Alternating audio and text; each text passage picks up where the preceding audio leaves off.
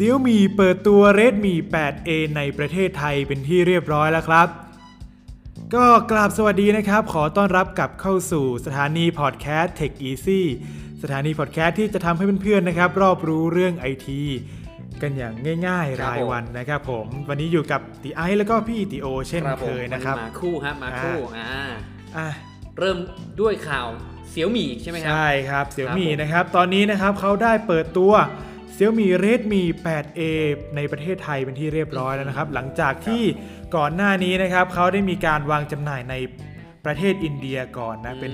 เปิดเปิดตัวตัวที่อินเดียเป็นเป็นที่แรกนะใช่ครับโดยเขาบอกว่ารุ่น Redmi แปด เอ นะฮะเป็นรุ่นที่เน้นสเปคความคุ้มค่าและก็อยู่ในราคาที่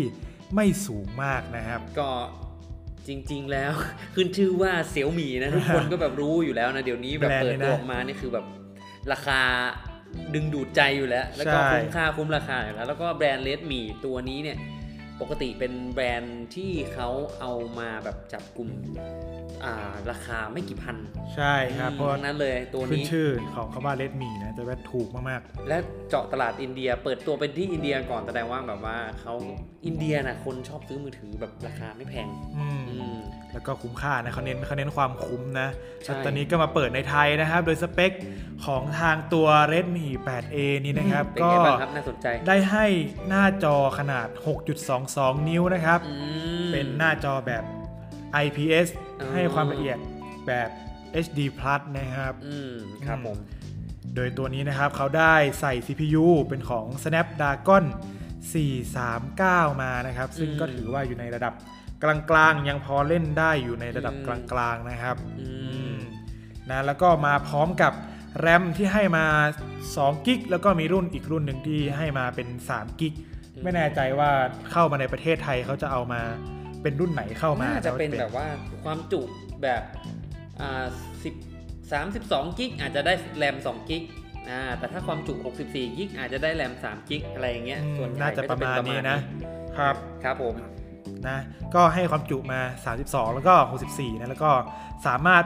เพิ่ม micro เอส ดี card นะฮะได้ถึงห้าร้อยสิบสองกิกก็ใส่เพิ่มๆเข้าไปได้นะครับแล้วก็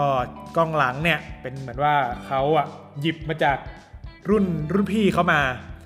จากหยิบมาจากตัว Mi Mix สาม นะฮะเป็นเซ็นเซอร์เดียวกันนะเขาใช้เป็นของเซ็นเซอร์ Sony นะที่อยู่ในตัวของมี Mix สามแล้วก็ใน Google Pixel ทรี เอ เขาหยิบมาจริงๆเนี่ยมี Mix นี่คือระดับเรือธงนะใช่เมื่อก่อนเป็นเรือธงมากนะหมื่นหมื่นกว่าบาทนะแล้วเขาหยิบเซนเซอร์มาอยู่ในตัวของตัวเนี้ย Redmi แปด เอ ที่อยู่ในราคาย่อมเยาเนี่ยนะครับโอ้โหเออนะแล้วก็เขาให้ความละเอียดของกล้องเนี่ยมาสิบสองล้านพิกเซล เอฟ หนึ่งจุดแปด นะก็ถือว่า F มีมีความมีความกว้างสามารถถ่ายเบลอได้อะไรเงี้ยนะใช่ใช่ครับเขาเขาให้แต่นะนะก็ด้วยนะครับย่อมเยาเขาให้กล้องหลังมาเป็นตัวเดียวตัวแค่นี้แหละนะอ๋อกล้องหลังตัวเดียวใช่ครับโอเคครับโอ้ถ้ามาหลายตัวก็คนคนลุกสิครับผมผมก็ตกใจนะครับเกินไปแล้วเออนะถ้ามาหลายตัวนะขนาดนั้นครับครับแล้วก็เขาก็ให้กล้องหน้าแปดล้านพิกเซลนะครับ f สองจุดศูนย์ นะถ่าย เอช ดี สามสิบเฟรมกล้องหน้าได้นั่นแหละครับครับแล้วก็ที่จุดเด่นจุดนี้นะครับในราคาขนาดเนี้ยเขาให้แบตเตอรี่มาประมาณ ห้าพัน มิลลิแอมป์ ห้าพัน แล้วนะขึ้น ห้าพัน แล้วนะหนีไป ห้าพัน แล้วนะเนี่ยหลังๆนี่สมาร์ทโฟนหนีไปที่ สี่พัน ห้าพัน ขึ้นเยอะละใช่เพราะว่าคนเขาเห็นว่าแบบอยากจะใช้นานๆไงมีอยู่เจ้าเดียวที่ไม่ถึง สี่พัน นั่นแหละเอ้ย Apple นั่นแหละไม่ถึง สี่พัน ซะดิแต่เขาก็แลกมาด้วยระบบการจัดการทรัพยากรเขาดีไงระบบชิปกับระบบ iOS มาแบบมันกินเขาเรียกรีดประสิทธิภาพมาได้ดีใช่ครับแล้วก็ตัวแบตเตอรี่เนี่ยเขาสามารถรองรับชาร์จไวได้อีกด้วยนะ ห้าพัน แล้วยังชาร์จไว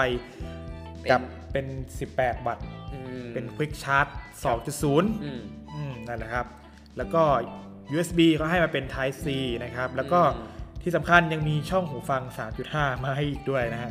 ว่าหลายๆหลายๆรุ่นเขาเริ่มตัดตัดไปแล้วให้เป็น Type C อ่ะคือจริงๆคนที่แบบซื้อมือถือ สองพัน สามพัน เขาก็ยังแบบสะดวกฟังเพลงผ่านแจ็ค สามจุดห้า อยู่ดีใช่ครับเขาอาจจะแบบว่าคนซื้อมือถือ สองพัน สามพัน เขาอาจจะแบบไม่ได้ไม่ได้ที่จะ อยากใช้หูฟัง True Wireless เท่าไหร่หูฟังแบบไร้สายเลยอย่างเงี้ยเขาอาจจะแบบว่ากำลังไม่พอใช่หรือเปล่านั่นแหละแล้วก็ส่วนมากก็เลยต้องเตรียมหูฟังช่อง สามจุดห้า ไว้นะใช่ครับแล้วก็ส่วนมากในกล่องในกล่องของXiaomi เขาต่างๆเขาไม่ค่อยไม่ค่อยได้แถมได้แถมหูฟังมาเท่าไหร่ก็เลยแบบก็ถือว่าคิดแทนแทนใจคนใช้ได้ใช่ครับแล้วและที่น่าเสียดายนิดนึงนะเขายังเป็นบลูทูธ สี่จุดสอง อยู่เพราะว่าตอนเนี้ยรุ่นใหม่ๆเขาก็จะน่าจะเป็น ห้าจุดศูนย์ กันหมดละแต่ว่าไม่น่าเกลียดนะไม่น่าเกลียดเลย สี่จุดสอง ก็โอเคความเร็วก็ยังโอเคอยู่ใช่ถ้าให้มาเป็น สี่จุดศูนย์ อ่าถือว่านานไปหน่อยนานไปหน่อยแต่ สี่จุดสอง นี่โอเคครับถ้า สี่จุดห้า มาให้มา ห้าจุดศูนย์ นี่คือแบรนด์ใหญ่ๆก็ถือว่าอายเลยละสั่นเหมือนกันนะสั่นคลอนเลยนะสั่นคลอนนะครับครับนะแล้วก็ในส่วนของระบบความปลอดภัยนะครับไม่มีสแกนนิ้วครับแต่ไม่มีสแกนนิ้วมีสแกนหน้าอย่างเดียวระหว่างฟังที่ลุ้นอยู่ว่ามันจะมีสแกนนิ้วไหมไม่มีไม่มีสแกนนิ้วครับมีแต่สแกนหน้าอย่างเดียวอ่าราคาล่ะมันต้องดูที่ราคาราคานะฮะก่อนจะพูดถึงราคาเขาเปิดตัวมาประมาณสามสีครับมีสีดำสีน้ำเงินแล้วก็มีอยู่สีสีแดงอีกสีหนึ่งนะครับอืมอ่าก็จะสีสีก็ดูแบบเคลือบๆเมื่อๆหน่อยนะอ่าอาจจะแบบเล่นเท็กเจอร์ที่ข้างหลังนะแบบจะเล่นเล่นสีเล่นสัดเล่นเฉดอะไรที่ตัวหลังเครื่องนะครับผมนั่นแหละในส่วนของราคานะฮะเปิดตัวในประเทศไทยนะฮะราคาเริ่มต้นอยู่ที่ สามพันสามพันสามร้อยเก้าสิบเก้า บาท สามพันสามร้อยเก้าสิบเก้า ถือว่าราคาย่อมเยาเลยนะถือว่า สามพันสี่ร้อย ก็ไม่น่าเกลียดถือว่าค่อนข้างโอเคแต่ว่าวันก่อนเพิ่งไปซื้อ Redmi Note แปด มาครับเพิ่มมาอีกประมาณ หนึ่งพัน หนึ่งพัน กว่าเนาะ หนึ่งพันห้าร้อย สำหรับเราเพิ่ม หนึ่งพันห้าร้อย นี่รู้สึกว่าอาจจะเพิ่มไม่เยอะแต่ว่าได้สเปคที่แบบกล้องสามตัวอะไรเงี้ยตัวนั้นนี่คือท็อปสุดๆไปเลยอะ Redmi อะ Redmi Redmi Note แปด Note แปดเออตัวนั้นนี่คือสุดๆเลยแต่อันนี้คือเทียร์แรกก็เหมือนว่าระดับเริ่มต้น สามพัน กว่าบาทได้อันนี้มาก็ถือว่าโอเคของ Redmi เขาจับ Note เป็น A แล้วก็ Note เออเออ A แล้วก็ Note แล้วก็เป็นอันนี้นะน่าสนใจแต่ถ้าถามตัว ที โอคิดว่าเพิ่มอีก หนึ่งพันห้าร้อย แล้วไปนิดเล่นมีโน้ตแปดคุ้มอ่าสำหรับใครที่มีกำลังถึงกำลังถึงนะเพิ่มอีก หนึ่งพันห้าร้อย สำหรับคนบางคนมันเยอะสำหรับคนบางคนมันก็เฉยๆเฉยๆอย่างสามารถเพิ่มได้ครับอ่ะนี่ก็เป็นข่าวของ Redmi นะน่าสนใจนะครับใครที่อยากจะซื้อมือถือเป็นเครื่องสำรองไว้ก็ใช่เนาะบางคนอยากได้มือถือเครื่องสำรองไม่จำเป็นจะต้อง สี่พัน อะไรอย่างเงี้ยอ่ะอยากได้เป็นเครื่องสำรองสัก สามพัน ก็ตัวนี้โอเคถือว่าโอเคนะอืมประหยัดไปได้ หนึ่งพันห้าร้อย นะครับผมไปที่ข่าวต่อไปครับขอไปที่ข่าวเอ่อแหมยอดขายละกันยอดขายของบริษัทจีนนะครับเพื่อนบ้านเรือนเคียงของ Xiaomi คืออาลีบาบานั่นเองนะครับ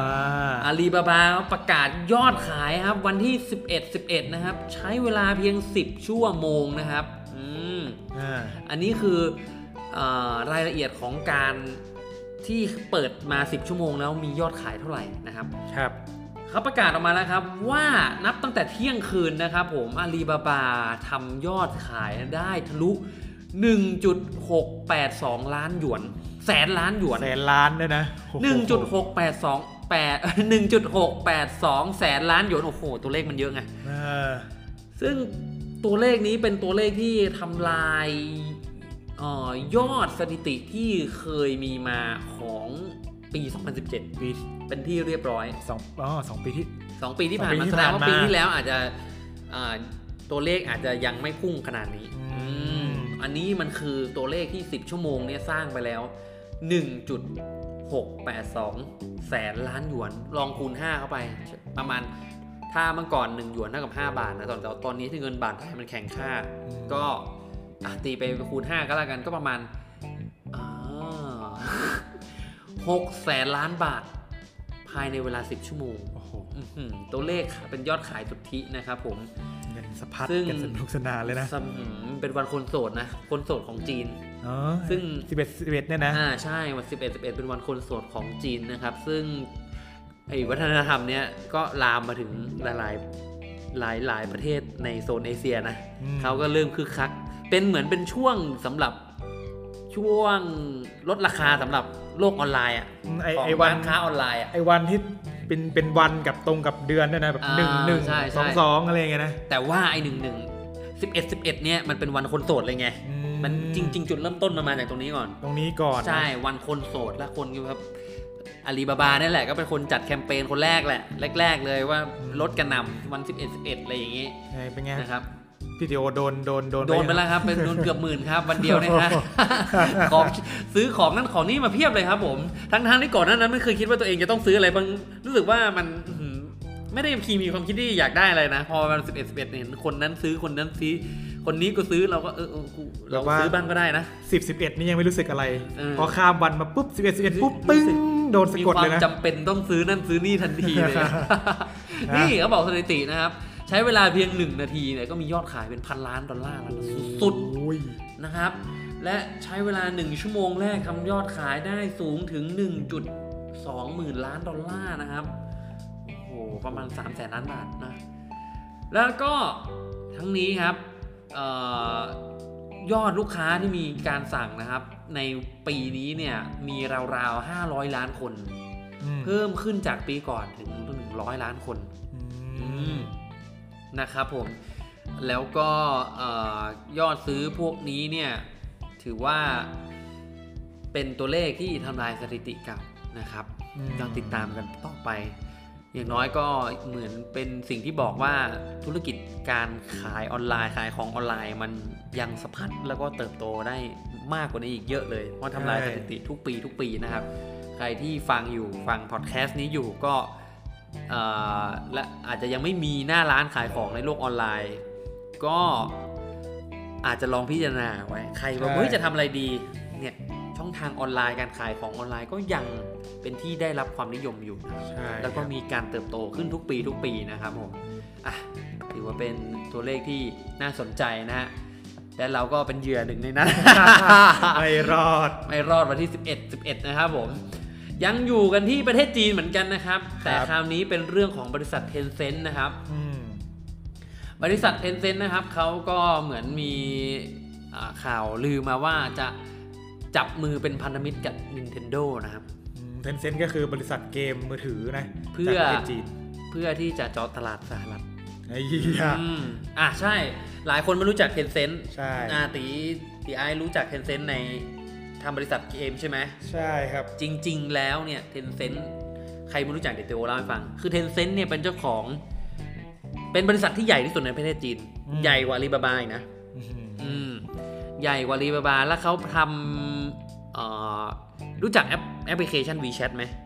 อ๋อ WeChat เหมือนเป็นแชทแอปแชทผูกขาดเดียวในประเทศจีนในประเทศจีนคนใช้เจ็ดร้อยล้านคนในประเทศจีนอ่ะเออ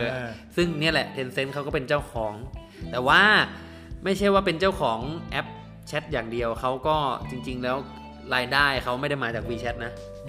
รายได้เขาหลักๆเขามาจากการทำเกมใช่เกมเยอะเลยครับเกมที่สำคัญของเขาคือเกมที่คนไทยเล่นกันทั่วบ้านทั่วเมืองสนุกสนาน อาร์ โอ วี อาร์ โอ วี เออใช่และคราวนี้นะครับปกติแล้วเนี่ยคนเอเชียนี่ติดกันกระหน่ำครับแต่จนแล้วจนรอดก็เจาะตลาดสหรัฐได้ยังไม่เต็มที่เท่าไหร่เนี่ยTencent เนี่ยก็เลยเนี่ยนะครับเป็นที่มาของข่าวนี้นั่นก็คือจะจับมือกับ Nintendo เตรียมเจาะตลาดสหรัฐนะครับเขาว่าจะทำเกมคอนโซลโดยอาศัยพวกตัวละครของนี้พวก Nintendo นะครับแล้วก็พวกอย่าง Super Mario นะครับหรือว่า Pokemon นะครับในการทำเกมร่วมกันกับ Tencent อืมซึ่งตรงนี้คอเกมนะครับถือว่าน่าติดตามแล้วก็น่าสนใจใช่เพราะว่าตัวถ้าบริษัทใหญ่อะจับมือกับบริษัทใหญ่อะและ Tencent เป็นบริษัทที่เชี่ยวชาญด้านเกมอยู่แล้วด้วยในการทำการตลาดให้เกมด้วยอย่างเงี้ยคิดว่าตัวละครที่พวกเราเนี่ยเสพกันมาตั้งแต่เด็กอย่างเช่นโปเกมอนอย่างเช่นซุปเปอร์มาริโออาจจะได้มาโลดแล่นในฝั่งโมบายมากขึ้นมากขึ้นนะจริงๆโปเกมอน ที่มีตอนนี้มันก็ยังแบบว่าดูอาจจะยังไม่สุดเท่าไหร่เขาทำเขาทำ อาร์ โอ วี ใช่ไหมจะมีสกินโปเกมอนโผล่ใน อาร์ โอ วี แล้วนะเออไม่แน่ไม่แน่ไม่แน่อาจจะเป็นโปเกมอนออฟบาเลอร์อะไรอย่างเงี้ยเออเป็นโปเกมอน โอ วี อะไรอย่างเงี้ยป่ะ พี โอ วี อย่างเงี้ยอาจจะเอาโปเกมอนมาตีกันนะไม่แน่ไม่แน่นะครับก็ถือว่าเป็นข่าวที่น่าสนใจสำหรับคอเกมนะครับผมที่ทีโออยากเอามาฝากทุกๆคนนะครับใครที่ชอบข่าวแบบนี้นะครับก็อย่าลืมติดตามฟังสถานีพอดแคสต์ Techeasy กันได้นะครับใช่ครับซึ่งมีกันหลายช่องทางนะครับนั่นคือ Spotify Podcast นะครับผมทางเอ่อ Apple Podcast นะครับแล้วก็ Google Podcast นะครับค้นหาคำว่า Techeasy ก็จะเจอพวกเรานะครับใช่ครับหรือว่าใครที่นะสามารถสะดวกสะดวกมากกว่าเรียกว่าสะดวกฟังทาง YouTube แล้วก็มี Channel YouTube Techeasy ไว้เหมือนกันนะครับใช่ครับนะครับหรือว่าใครหรือว่าใครนะฮะชอบชอบดูพวกรีวิวอะไรต่างๆนะรีวิวของรีวิวของ ไอ ที นะรีวิวแกดเจ็ตต่างๆนะครับก็สามารถมาดูหน้าค่าตา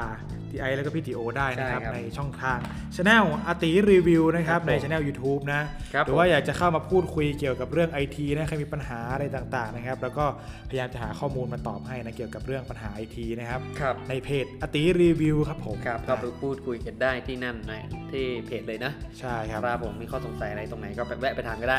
ครับผมโอเคครับวันนี้ก็มาอัปเดตประมาณนี้นะครับผมไว้เจอกันใหม่ในรอบหน้าตีโอและตีไอต้องขอตัวลาไปก่อนแล้วครับสวัสดีครับ